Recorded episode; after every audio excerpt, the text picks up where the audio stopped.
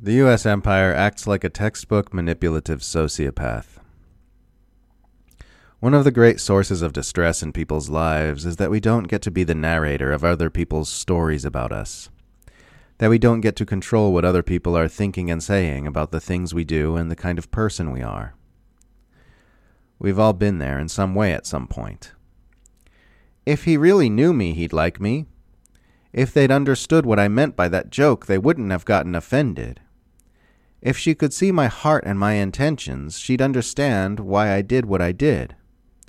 No, no, that's not what happened. They're getting it all wrong, and it's making me look like the bad guy.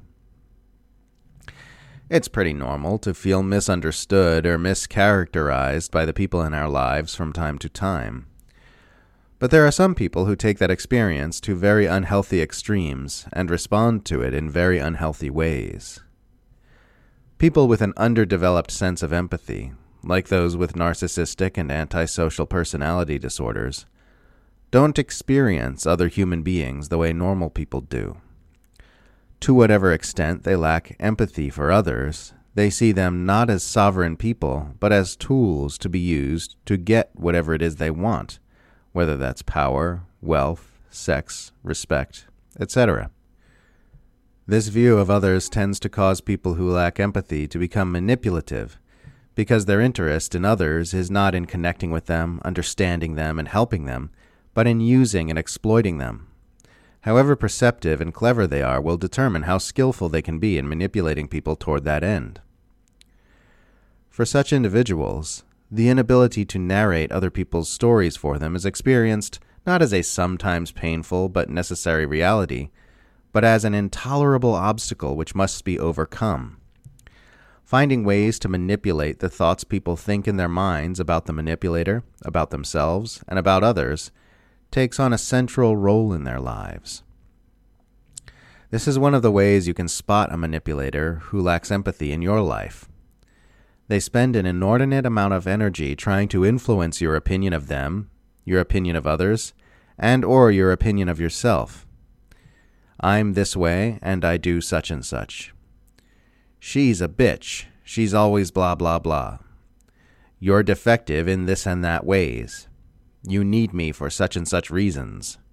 You wronged me in such and such ways. A virulent manipulator's entire social existence revolves around influencing the narratives people have about what's going on in their circle in a way that benefits the manipulator, influencing the thoughts they think to themselves and influencing the stories they are telling each other. A narrative is a story.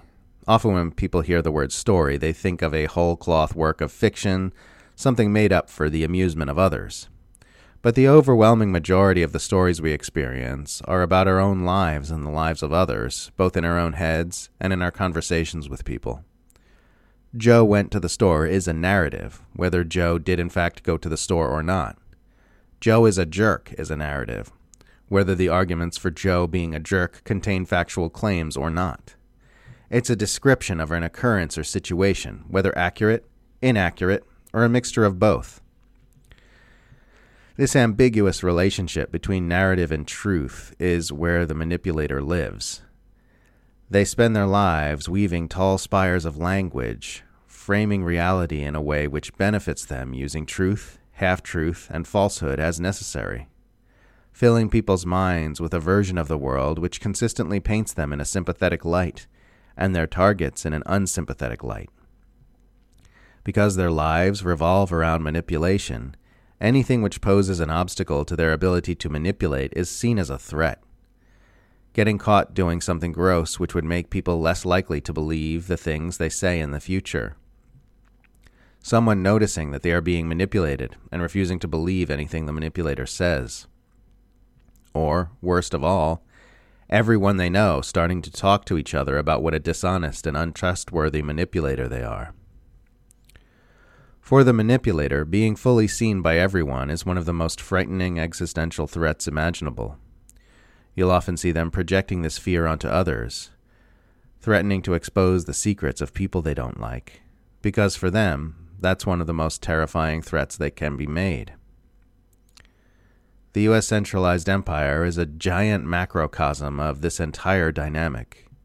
It pours vast amounts of energy into narrative control in the form of propaganda, censorship, Silicon Valley algorithm manipulation, government secrecy, and the war on journalism.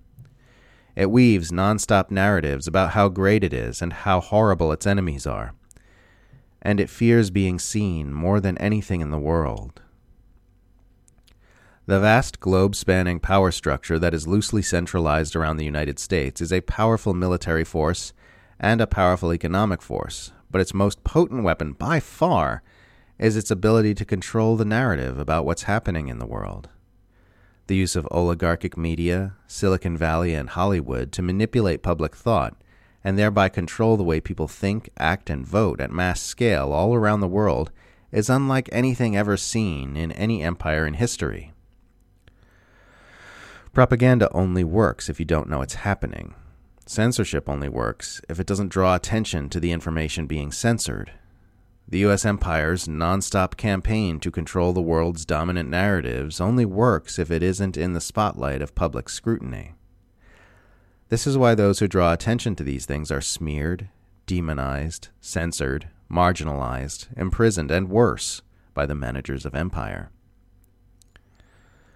Manipulators hate to be seen, but if you ever find yourself in a relationship with one, your ability to escape depends upon your seeing them. This extreme clash of interests often brings up white hot rage in the manipulator, which can be frightening and dangerous. And I think humanity is entering that stage of the relationship with the U.S. empire. A manipulator who's just beginning to be seen by a few more pairs of eyes than it would like, causing flickerings of panic to begin to surface because once those eyes see what's hidden underneath the veil of narrative manipulation, they don't often look away.